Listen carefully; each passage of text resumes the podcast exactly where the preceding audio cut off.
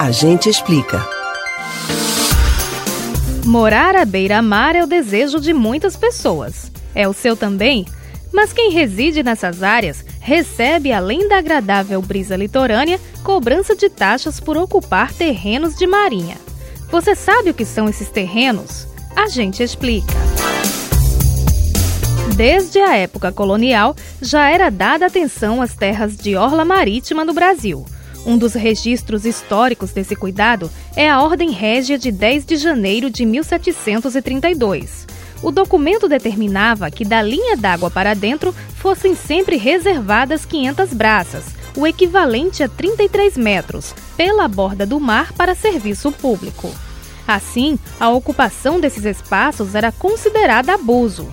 Nos tempos do Império, com a chegada de Dom João VI e da família real, as regras foram reforçadas. A medida de 15 braças serviria para permitir o deslocamento de pelotões militares e garantir a defesa do rei.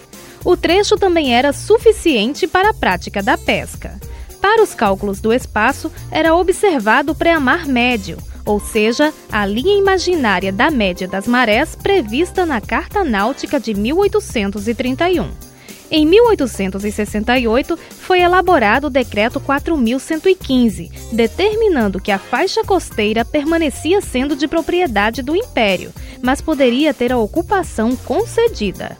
Legislações posteriores ainda trataram do tema e em 1988, a Constituição Federal estabeleceu no artigo 20 que os terrenos de marinha e seus acrescidos estão entre os bens da União.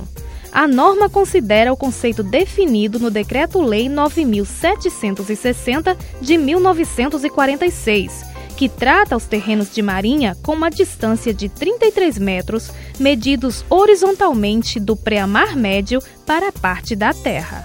O decreto detalha que os terrenos de marinha são situados no continente, na costa marítima e nas margens dos rios e lagoas, até onde se faça sentir a influência das marés, e os que contornam as ilhas situadas em zona onde se faça sentir a influência das marés. Essa influência é caracterizada pela oscilação periódica de pelo menos 5 centímetros do nível das águas que ocorra em qualquer época do ano.